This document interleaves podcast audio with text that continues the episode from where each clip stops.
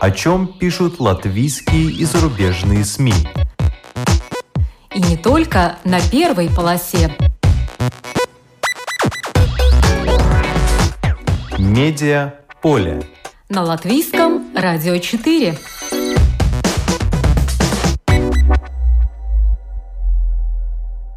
Здравствуйте! Вас приветствует Марина Ковалева в эфире программа «Медиаполе». На этой неделе в Латвии наконец запускают единую мультимедийную платформу общественных СМИ нацменьшинств на базе портала РусЛСМЛВ. Это и определило тему сегодняшней программы. Где грань между государственными СМИ и общественными? Почему наличие политического отклика является одной из составляющих эффективных общественных СМИ? Почему потребность в СМИ на русском – это не вопрос уровня владения госязыком? Почему на медиаполе русскоязычных СМИ Балтии активизировались частные предприниматели? Все это нам объяснит Сергей Круг, профессор Рижского университета имени Страдания и руководитель докторской программы «Культура коммуникации и мультимедиа». Чем отличается ситуация с русскоязычными СМИ в Эстонии и в Латвии? И в чем она схожа? Об этом можно сделать вывод, послушав Олесю Лагашину. Она главный редактор интернет-издания «Рус Постимес». В свое время была в команде тех, кто запускал в Эстонии русскоязычный общественный телеканал ЭТВ+. А сейчас ведет на этом канале дискуссионную программу «Своя правда». О чем сейчас вещают общественные эстонские СМИ? К месту гибели парома Эстония отправится частная экспедиция, которую организовал бывший прокурор Маргус Курм – а финансирует ее медиакомпания Postimus Group и другие частные инвесторы. Своя правда, наркотики по рецепту или как соцсети превращаются в место продажи опасной аптеки для молодежи. Об этом и не только сегодня в программе «Медиаполе».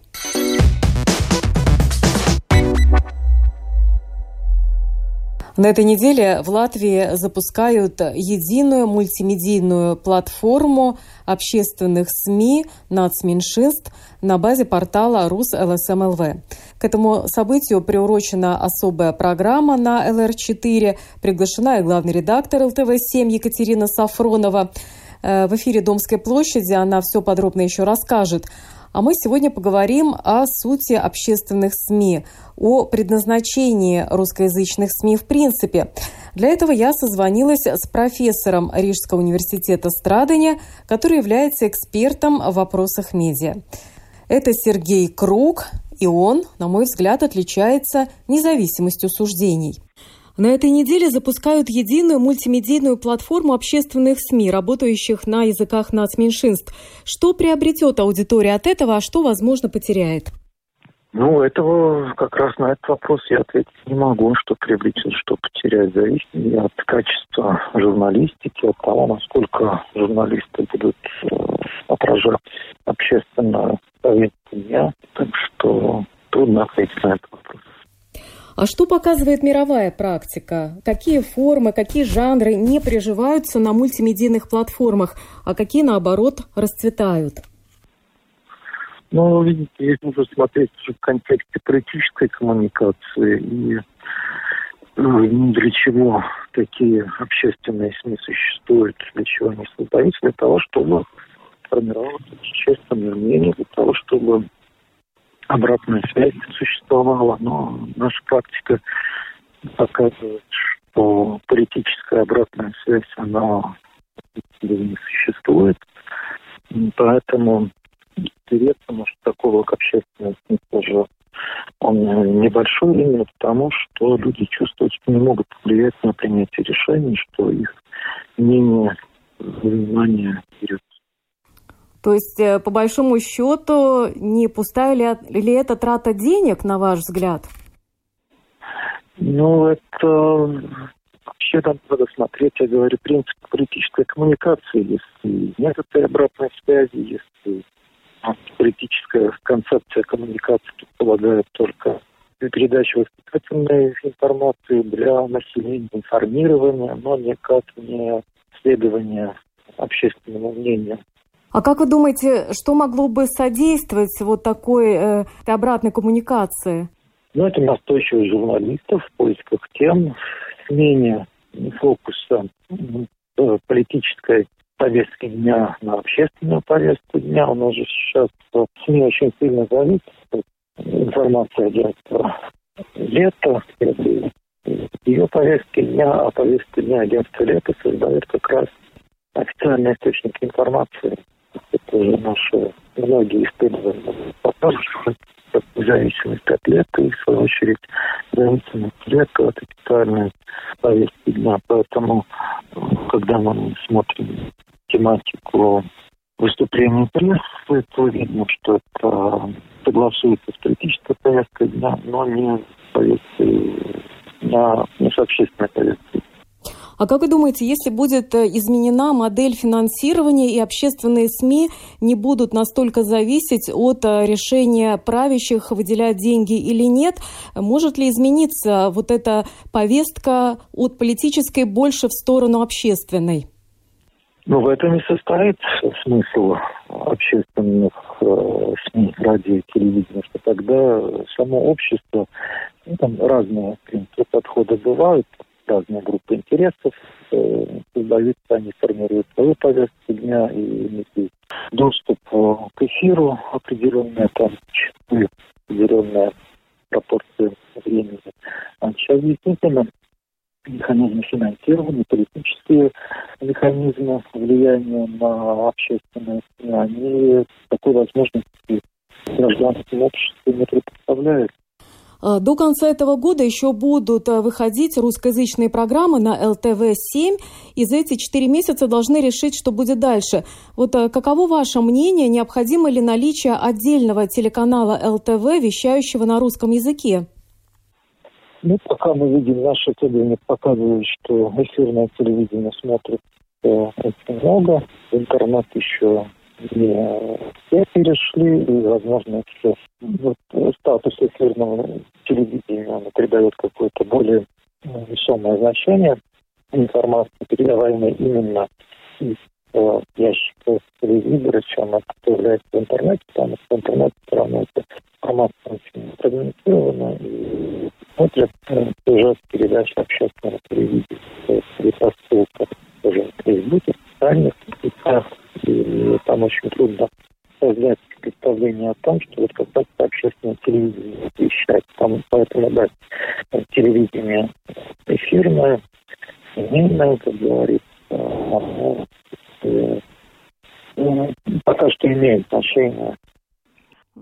А как вы думаете, почему положительный опыт Эстонии, где с 2015 года существует э, телеканал ЭТВ+, работающий на русском, до сих пор не убедил латвийских ответственных политиков в том, что такой канал действительно необходим?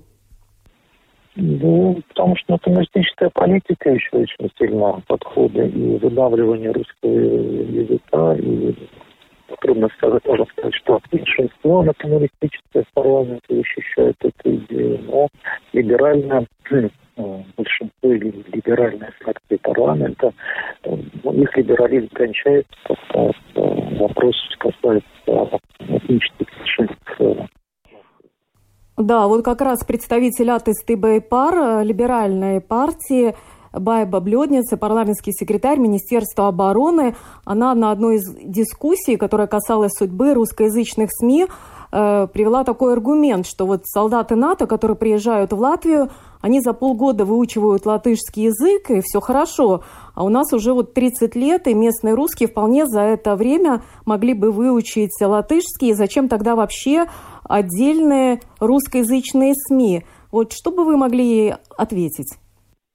Ну, мы платим налоги небольшие, и поэтому у нас есть право получить часть публичных том, что это платено за наши деньги. И второе, то, что государство и гражданское общество – это не одно и то же. Если люди хотят общаться между собой, они имеют право выбирать язык, это не зависит от того, э, ведь э, люди, которые знают латышский язык, тоже Э, предпочитают источники информации на русском языке именно потому, что латышские игнорируют существование вот этой... Нас там нет э, в эфире латышских и проблемы э, этого большинства, они там не появляются, не обсуждаются, и нет там никакой информации, скажем, лидеров общественного мнения, которые бы представляли какую-то точку зрения или интерес этого меньшинства. Поэтому вопрос не в том, знает или не знает английский язык, а в том числе и в том, что язык не является критерием политики, сколько у нас политика свой язык. А латышский... создается хотя бы да, представление, верное или неверное, что наши интересы представлены, и язык, он должен тогда сопровождаться политикой учения а этого но вот Латвийская ассоциация вещательных организаций призывает открыть рынок русскоязычных медиа Латвии и для коммерческих СМИ. Ну, проще говоря, ассоциация хочет, чтобы государство финансировало не только общественные СМИ, но и в определенном объеме коммерческие радио и телевидение. Исполнительный директор ассоциации Андрес Кеннинш в качестве аргумента приводит то, что коммерческие СМИ готовы включиться в укрепление информационного пространства Латвии и что они могут обеспечить даже больший охват жителей, чем общественные СМИ. Здесь Кеннинч ссылается на последние рейтинги Кантар. Телеканал ТВ3 Плюс в месяц имеет аудиторию 358 тысяч, ЛТВ-7 – 273 тысячи. ТОП-радио имеет 252 тысячи слушателей в месяц, радио СВХ плюс 236 тысяч, а латвийское радио 4 – 165 тысяч. Вот э, как вы относитесь к этому предложению, чтобы государство финансировало еще и коммерческие СМИ? Слушайте, государство ничего не финансирует, у государства нет денег. Это деньги налогоплательщиков. Речь идет о том, что из наших налогов наши собственные деньги пойдут еще на финансирование коммерческих э, телевизии и радио. А мы финансируем уже тоже через рекламу, потому что рекламные доходы, это тоже производители не занимаются филантропией, а затраты на рекламу вложены цену продукта. То есть, покупая продукт, мы уже оплачиваем коммерческое телевидение. Сейчас хотят еще вот э, оплатить э, дополнительный источник оплаты, чтобы мы еще из налогов оплачивали телевидение. Поэтому здесь вопрос вот и о языке, и об информации. Он, ну, этом, в этой новости, которую вы зачитали, он концентрированным образом. Да, но... Потому что проблема в том, что или мы говорим о общественных СМИ,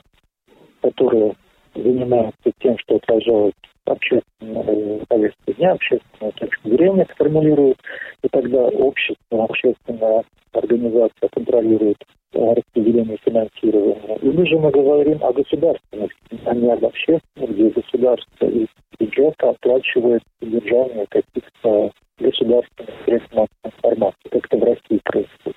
То есть здесь нужно просто, просто сказать, что у нас нет общественных СМИ, есть государственные СМИ, и государство занимается пропагандой, так же, как и российские телевидение это делают контролируемое Кремлем.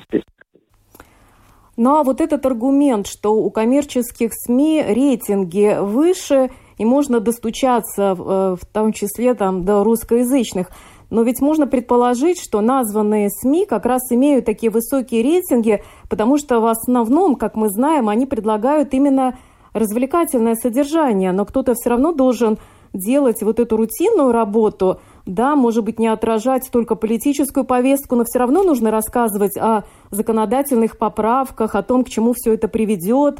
То есть кто-то должен это делать. Ну, поэтому редакции, занимающиеся новостями, они очень дорого стоят для коммерческой СМИ. И посмотрите, всего начали коммерческие вещатели, ликвидация как раз информационного вещания. Был такой канал ТВ5. В свое время ликвидировали как раз из-за высоких затрат на производство информационного содержания. Поэтому в этом смысле коммерческие вещатели тоже очень примерно за чужие деньги, конечно, все что угодно. А как вы, кстати, оцениваете вот это решение, когда на время чрезвычайного ситуации новости ЛТВ-7 э, показывали по э, Первому Балтийскому каналу? Ну, я оцениваю это так, что никакой информационной политики нет, и э, русскоязычное вещание находится где-то на задворках, поэтому приходится вот так латать дыры, когда государство оказывается необходимым, потому что все другие возможные платформы уже давно ликвидированы, потому что ну, тенденция выдавливания русского языка из публичной сферы и результаты сегодня. То, что аудитория уходит другими источниками информации, результат той политики. И опять же, это непонимание того, что язык функционирует не только знание языка, это знать язык, это не значит только уметь прочитать что-то на языке. Это и вопрос идентичности, вопрос, есть такой термин, экспрессивная функция языка, то есть там самый переходя с одного языка на другой, показываем свою оценку ситуации, отношения с другими людьми. Поэтому просто переключить с одного языка на другой, это технически можно, но на уровне вот эмоциональном, восприятия идентичности это не получается. Опять потому что э, обучить, выучить язык – это одно дело, и солдаты НАТО, они, э, у них же здесь нет собственности, бизнеса, не родственников, они приехали и уехали. А для русскоязычных местных э, выучить язык, не быть, не быть допущенным к принятию политических решений, видеть, что свое мнение игнорируется, что твоя группа, с которой ты идентифицируешься, она не представлена э, именно языках, совсем другие ну вот э, в последнее время заметно, что частные предприниматели активизировались на рынке русскоязычных СМИ. Э, в Латвии русские новости внедрили в сетку RTVI – Литовцы, владельцы ТВ-3, э, купили Top Radio. В Эстонии Postimees Grupp запустила русскоязычный телеканал на русском языке Duo 7, причем э, его контент э, дополняют новостным содержанием. То есть это уже не только шоу и российские фильмы, и причем ДО-7 собираются также транслировать и в Латвии, и в Эстонии в кабельных сетях. Как вы могли бы объяснить вот такой интерес частников к русскоязычному Э, медийному полю? Ну, потому что есть аудитория, она не оплачена, никто ее не берет, и здесь можно побороться за сегмент аудитории. И потому что ну, в предыдущие годы существовала такая отрицательная политика в отношении э, вещания на русском языке, были, были в Латвии существует запрет ограничений на коммерческое вещание на русском языке, поэтому какие-то подвижки населить уже очевидно, что возможно, таких ограничений нет, и вещатели реагируют на эти изменения политической конъюнктуры. А что вы думаете вот об всех тех разговорах, что нужно больше делать программ не только на русском языке, но и на других языках нацменьшинств, проживающих в Латвии? Насколько перспективно это направление? не перспективно, потому что нужно смотреть причины, почему нужно говорить. Опять, чтобы лишнюю шпильку ставить вопрос о русском языке. А русский язык является лингвофранком для многих э, жителей Латвии. Для такая лингвистика русскоязычная. Фрагментация на еще больше фрагментации на этнические меньшинства нет этой этнической идентичности, она публично очень выражена, как раз языковая идентичность. Поэтому ссылка на то, что нужно на украинском, на белорусском, ну окей, но тогда изучайте аудиторию и как вы налогоплательщики, распылять свои деньги на создание таких э, передач. Ну и как долго будут существовать латвийские русскоязычные СМИ в Латвии, как вы думаете? Пока кому-то нужно, будут существовать, если не будет юридических ограничений на публичную коммуникацию на русском языке. Потому что, опять же, те люди, которые принимают политические решения, они не понимают это разное функционирование языка.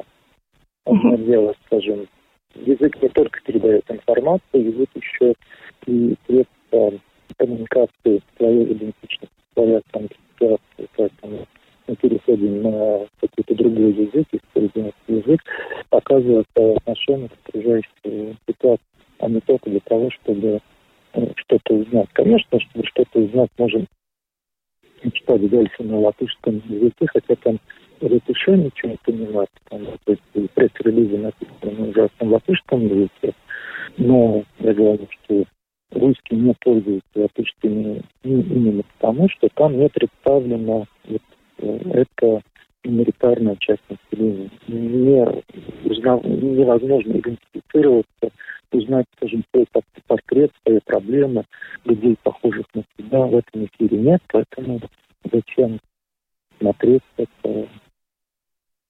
Ну, ведь в начале 2000-х был прирост русскоязычной аудитории в латышскоязычных СМИ, а, начал он падать где-то с началом кризиса, как раз когда вот эта националистическая политика начала э, брать вверх. Спасибо. Это был Сергей Круг, профессор Рижского университета Страдания и руководитель докторской программы «Культура коммуникации и мультимедиа». Медиа поле. На латвийском радио 4. А сейчас я предлагаю вам послушать Олесю Лагашину. Она главный редактор интернет-издания «Руспостимес». Олеся Лагашина – одна из участниц дискуссии о русскоязычных СМИ стран Балтии на фестивале «Лампа», который состоялся в Цесисе минувшим летом.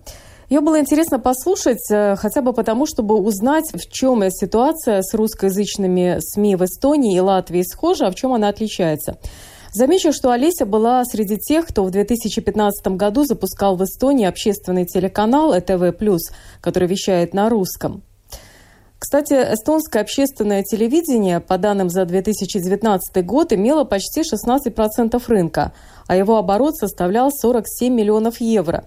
Одно из его подразделений, телеканал на русском ЭТВ+, за 6 лет работы занял видное место, заметное место на медиаполе Эстонии и имеет стабильную лояльную аудиторию. И несмотря на периодически звучащую критику, рейтинги русскоязычного канала идут вверх. Вот что Олеся Лагашина рассказала об этом на фестивале «Лампа». Ну, у нас периодически тоже бывают такие разговоры, что необходимо закрыть. У нас тоже очень долго говорили, что низкие рейтинги. Я работаю на телеканале тоже с 2015 года. Была в той первой команде, которую я запускала, и сейчас я тоже веду там передачу. На самом деле, да, может быть, к нам немножко лучше относятся, потому что мы очень активно запустились, и мы просто ну, не дали себя в обиду, что ли. Хотя такие голоса тоже звучали, постоянно были какие-то поползновения на наш бюджет, постоянно искали со стороны какое-то тоже финансирование. Ну, тем не менее, я знаю, что нас и эстонцы, кстати, смотрят достаточно активно, с большим интересом. Видимо, у нас просто очень хороший контент. У нас э, довольно много своего контента оригинального. Мы работаем чисто на эстонском материале. У нас есть свои новости. Но они э, существовали еще задолго до того, как, собственно, был создан телеканал ТВ+. До этого они выходили на эстонском э, телеканале как вкладка. На данный момент у нас есть и ежедневные новости, и еженедельные новости – в смысле как в формате субботний выпуск, э, воскресный выпуск. Ток-шоу есть свои, есть свои викторины, которые, ну, по франшизе, которые э, делаются. И есть какие-то свои, ну, грантовые проекты, в том числе, например, на экологические темы. Все это эстонский материал, работают местные русскоязычные журналисты. И работаем мы достаточно успешно ну что сказать, например, в июле мы побили рейтинг второго эстонского общественно-правового телеканала. У нас есть ЭТВ, первый канал эстонский, есть э, ЭТВ э, два второй канал и есть ЭТВ. Так вот в июле мы обогнали ЭТВ 2 и за счет того, что было очень много своих спортивных трансляций, за счет того, что было много своего оригинального контента. Чем э, дольше существует какой-то канал, тем а, больше шансов, что сформируется стабильная лояльная аудитория, которая не уйдет, которая будет смотреть регулярно, и, соответственно, ну, рейтинг будет за счет чего-то держаться. Будут, понятно, там какие-то отдельные всплески во время каких-то массовых событий, как Олимпиада. Ну, правда, Олимпиаду мы не показываем, Олимпиаду показывает Постимис, на котором я тоже работаю. Но вот, например, чемпионат мира по футболу был, показывал ТВ+. Очень успешно все это смотрелось. Общественно-правовое телевидение предполагает, что государство не может контролировать контент на телеканале и не должно этого делать. Да, там есть какой-то совет, в который входят представители парламентских партий, в который входят независимые эксперты, но ни в коем случае мы не должны говорить о том, что государство контролирует этот телеканал. Олеся Лагашина продолжает сотрудничество с эстонским общественным телевидением. Совместно с Еленой Соломиной Олеся Лагашина ведет на эстонском телевидении дискуссионную программу «Своя правда». В этой программе поднимаются очень острые темы. Чуть позже я приведу несколько примеров. Но проблем с цензурой, как она утверждает, нет. Во время дискуссии о судьбе русскоязычных СМИ на фестивале «Лампа» латвийский журналист Вадим Родионов вспомнил, как радио «Балком» было оштрафовано на 8 тысяч евро за то, что выпустила в эфир интервью с Жириновским летом 2020 года. Напомню, что тогда Национальный совет по электронным СМИ указал на то, что в задачу журналистов входит реагировать на антигосударственные заявления гостя а сам Совет должен заботиться о безопасности информационного пространства. Так вот, Олеся привела свой эстонский пример с приглашением гостя – который у некоторых мог бы вызвать, ну, мягко говоря, неудовольствие. И ничего. Один из последних выпусков моей первой передачи на общественно-правовом телеканале был, простите, интервью с главным редактором местного «Спутника». Естественно, ничего лояльного она там не высказывала. Я себе представить не могу, чтобы кто-то пришел и сказал мне, что я, во-первых, не должна этого делать, и, во-вторых, что меня можно оштрафовать при этом на какую-то сумму, если она скажет что-то не то. Олеся Лагашина не только ведет дискуссионную программу на эстонском телевидении, но, как я уже упоминала, она главный редактор русскоязычной версии портала «Постимес». До сентября 2016 года газета «Постимес» выходила не только на эстонском, но два раза в неделю также на русском языке. Потом, правда, «Postimees Grupp» приняла решение закрыть печатную версию этой русской газеты, но э, развивать информационный портал на русском «Rus Postimees» и еще два развлекательных портала на русском «Limon» и «Красотка». Постимас Групп – одна из крупнейших медиакомпаний Эстонии. Ее оборот в 2019 году составлял около 38 миллионов евро. В Эстонии портал Постимес второй по популярности после Делфи – 618 тысяч пользователей в месяц, по данным Baltic Media Health Check за 2019 год. Олеся признается, что их русская редакция портала «Постимес» имеет широкую аудиторию, но порой чувствует себя в компании, что называется, младшим братом. Ну, что поделаешь. Мы работаем для всех. Мы работаем в первую очередь тоже для русскоязычного населения. Это город Таллин, пригороды Таллина русскоязычные. Это северо-восток, Нарва, Силаме, Юхви, Кохтла-Ярве. Но у нас тоже очень большой зарубежный трафик. Нас читают из Беларуси, разумеется, нас читают на Украине, нас читают в Казахстане. Ну и везде, где живут наши соотечественники, бывшие, которые владеют русским языком. Ну и эстонцы, разумеется, нас читают тоже. Э, я бы сказала, что чувствуем мы себя хорошо, хотя при этом ощущение младшего брата иногда возникает, потому что ну, везде, где на э, эстонских порталах существует очень подробная, детальная как бы, специализация, да, то есть э, каждое отделение специализируется на конкретной тематике. Есть отдел зарубежных новостей, есть отдел мнения, есть отдел экономики. Русская редакция, ну, мы и швец, и жнец, и на дуде и грец, да. Все так и есть. Э, в этом плане, конечно, всегда хочется больше ресурсов. С другой стороны, мы свою специализацию тоже очень хорошо знаем. И в этом плане мы скажем так, очень тесно сотрудничаем с нашими эстонскими коллегами, поскольку если возникает какая-то, ну, э, очень актуальная проблема именно в русскоязычных наших регионах, да, на северо-востоке в первую очередь, э, то, естественно, этим занимаемся в первую очередь мы. Это переводится на эстонский, это публикуется. Ну и у нас, в общем, такое перекрестное опыление существует достаточно эффективно. Упомянутое перекрестное опыление – это то, к чему стремятся большинство двуязычных редакций, и в Латвии тоже – Каждый максимально стремится использовать возможности и наработки другого, и от этого аудитория, потребители информации только выигрывают. Такое сотрудничество – это бесспорно большой плюс. В чем разница? Так это в том, что в Латвии русскоязычным журналистам приходится объективно больше работать, потому что львиная доля работы приходится на перевод с латышского. Оказалось, что в Эстонии пресс-службы, не только частных компаний – идут русскоязычным журналистам навстречу и хоть как-то, но облегчают им жизнь. Давайте послушаем Олесю. Это тоже очень большое отличие Эстонии от Латвии, потому что у нас э, существуют достаточно большие пресс-службы при государственных ведомствах, в том числе при департаменте полиции и погранохраны. Они присылают нам русскоязычные пресс-релизы. Достаточно большой штат э, русскоязычных э, специалистов при государственных ведомствах и при муниципальных, разумеется, тоже. И, в общем, мы, наверное, на этом очень сильно экономим. И что касается коммуникации, например, во время ковида, у нас э, даже пресс-конференции правительства стали проходить с синхронным переводом на русский язык. Потому что, ну, как бы все понимали, что у редакции русскоязычных слишком много ресурсов уходит на перевод вот этого всего. И в какой-то момент просто коммуникационное бюро правительства поняло, что журналистам необходимо помогать. Потому что нам всем, естественно, посокращали зарплаты, когда рекламный рынок просто встал, а объем работы при этом вырос э, в три раза. На дискуссии во время фестиваля «Лампа» речь также зашла о том, Правильно ли, что когда в Латвии Ассоциация журналистов награждает работников медиа за выдающиеся достижения, представители русскоязычных СМИ выделяют в отдельную номинацию?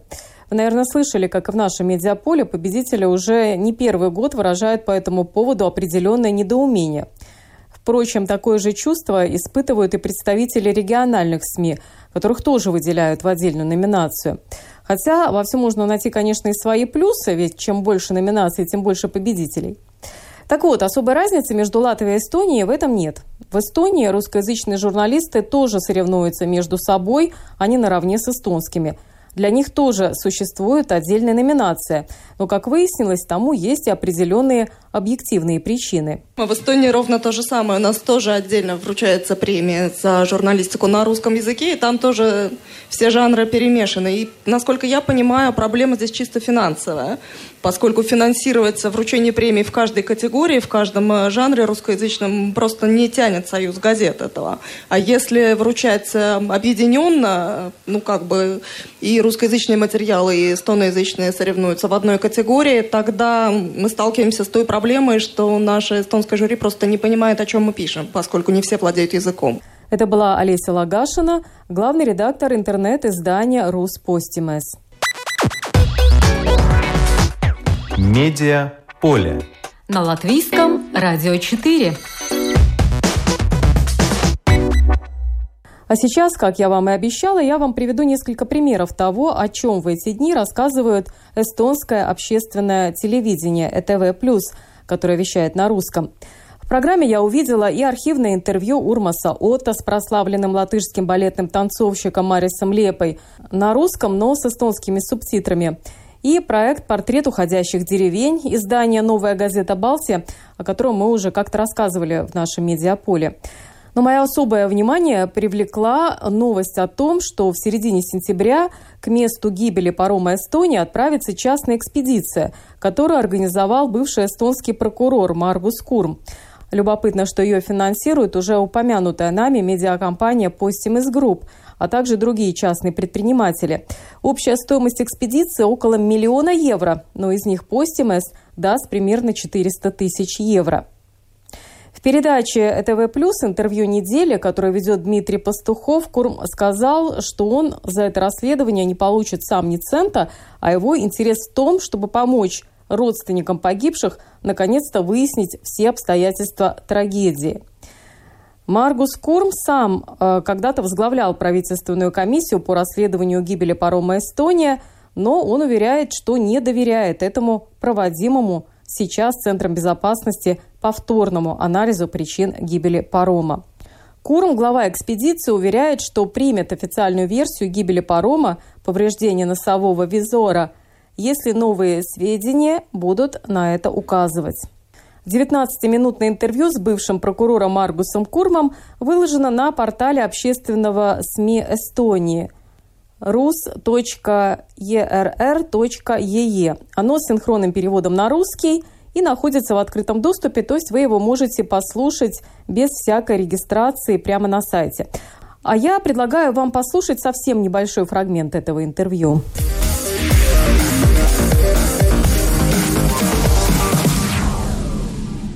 Добрый вечер. Вы смотрите программу «Интервью недели». Я Дмитрий Пастухов. И сегодня у нас в гостях Маргус Курм. Маргус Курм – основатель фонда «Маре Либериум».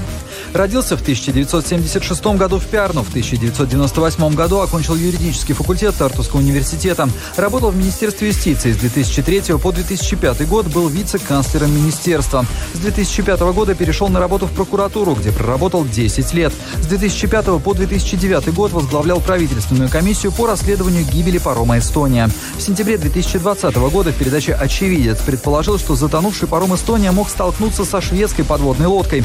Почти год спустя учредил фонд и собирается отправиться к останкам затонувшего парома в составе частной экспедиции. Считает, что в деле о гибели парома «Эстония» слишком много вопросов до сих пор остаются без ответов. Добрый вечер.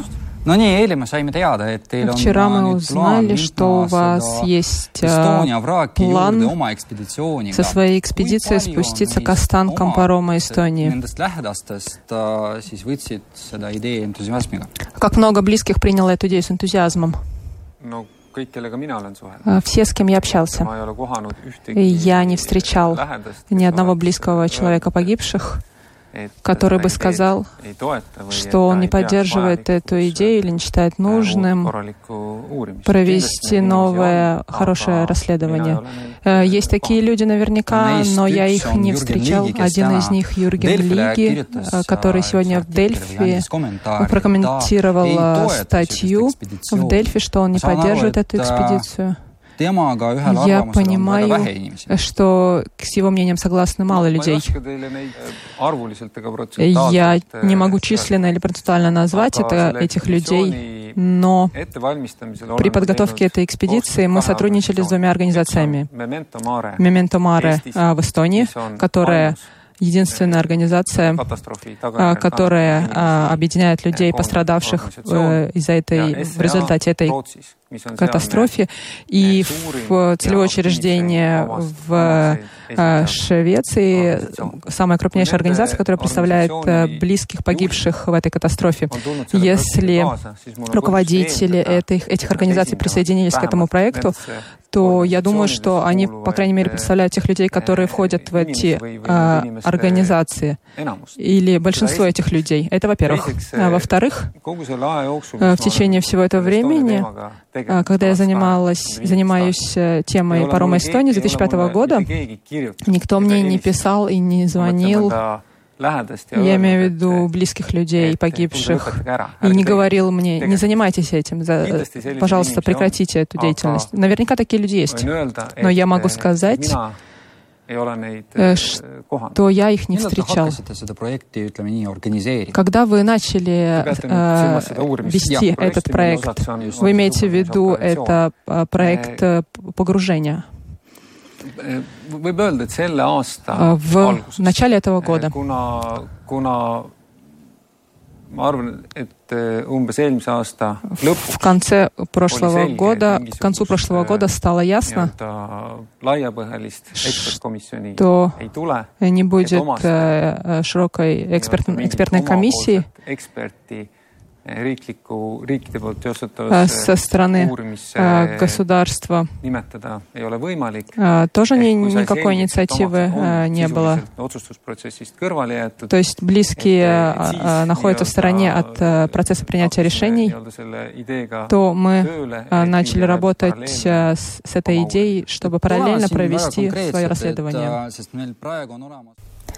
Это был фрагмент программы «Интервью недели» на канале ЭТВ+, от 9 сентября этого года.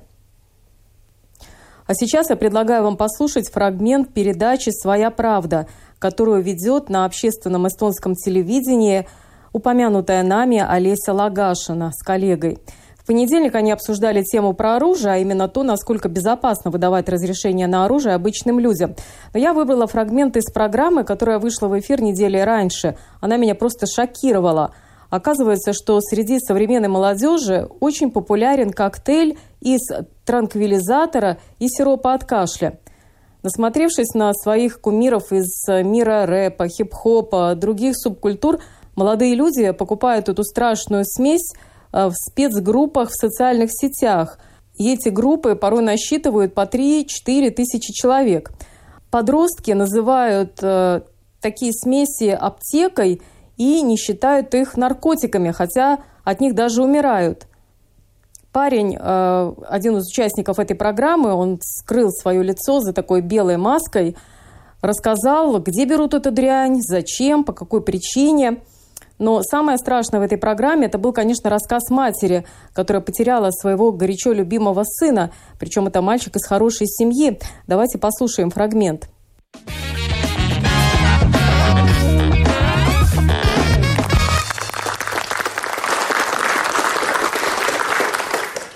В эфире ток-шоу «Своя правда» ее ведущие я, Елена Соломина. И я, Олеся Лагашина.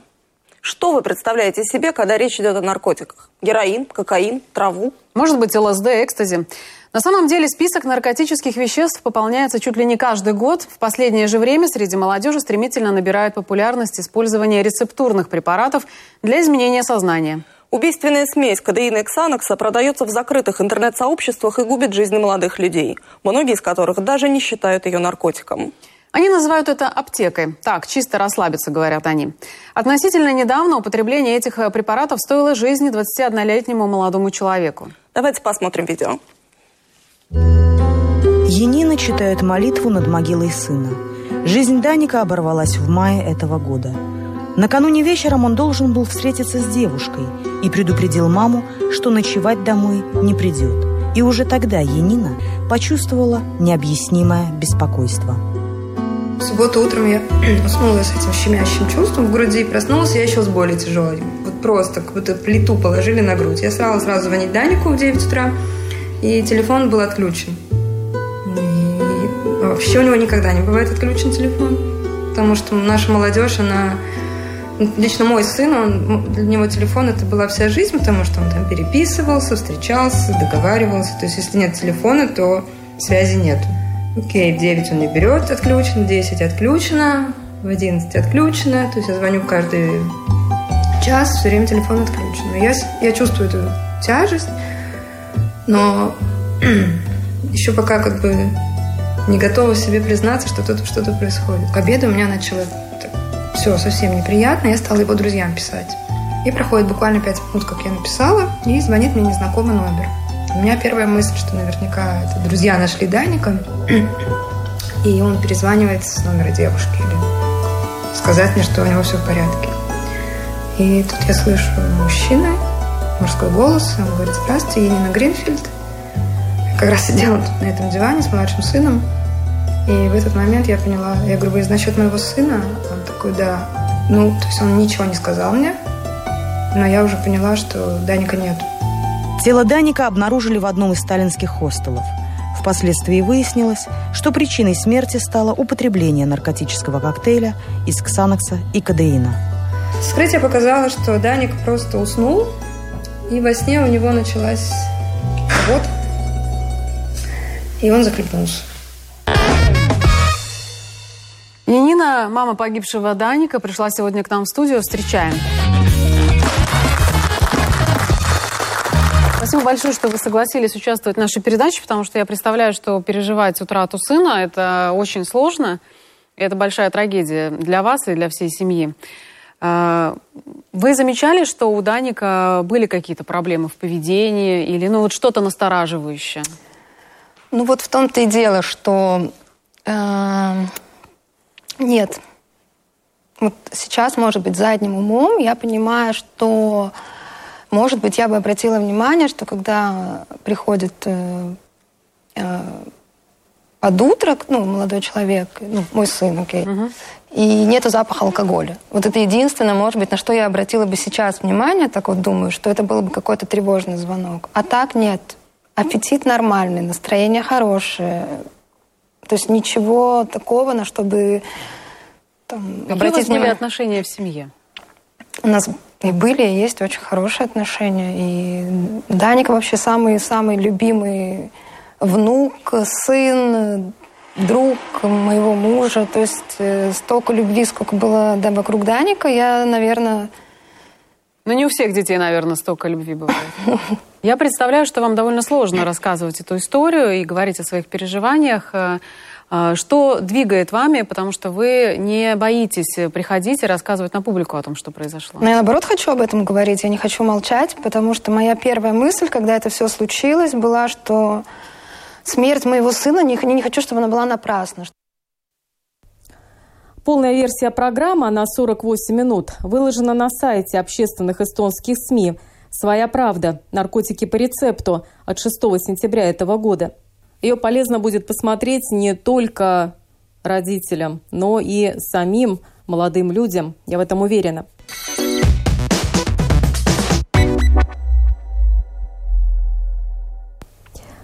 Общественные СМИ на то и общественные, чтобы поднимать темы, важные для людей, а не обслуживать политиков. Хорошо, когда это действительно получается. Будем стремиться. О чем пишут латвийские и зарубежные СМИ? И не только на первой полосе.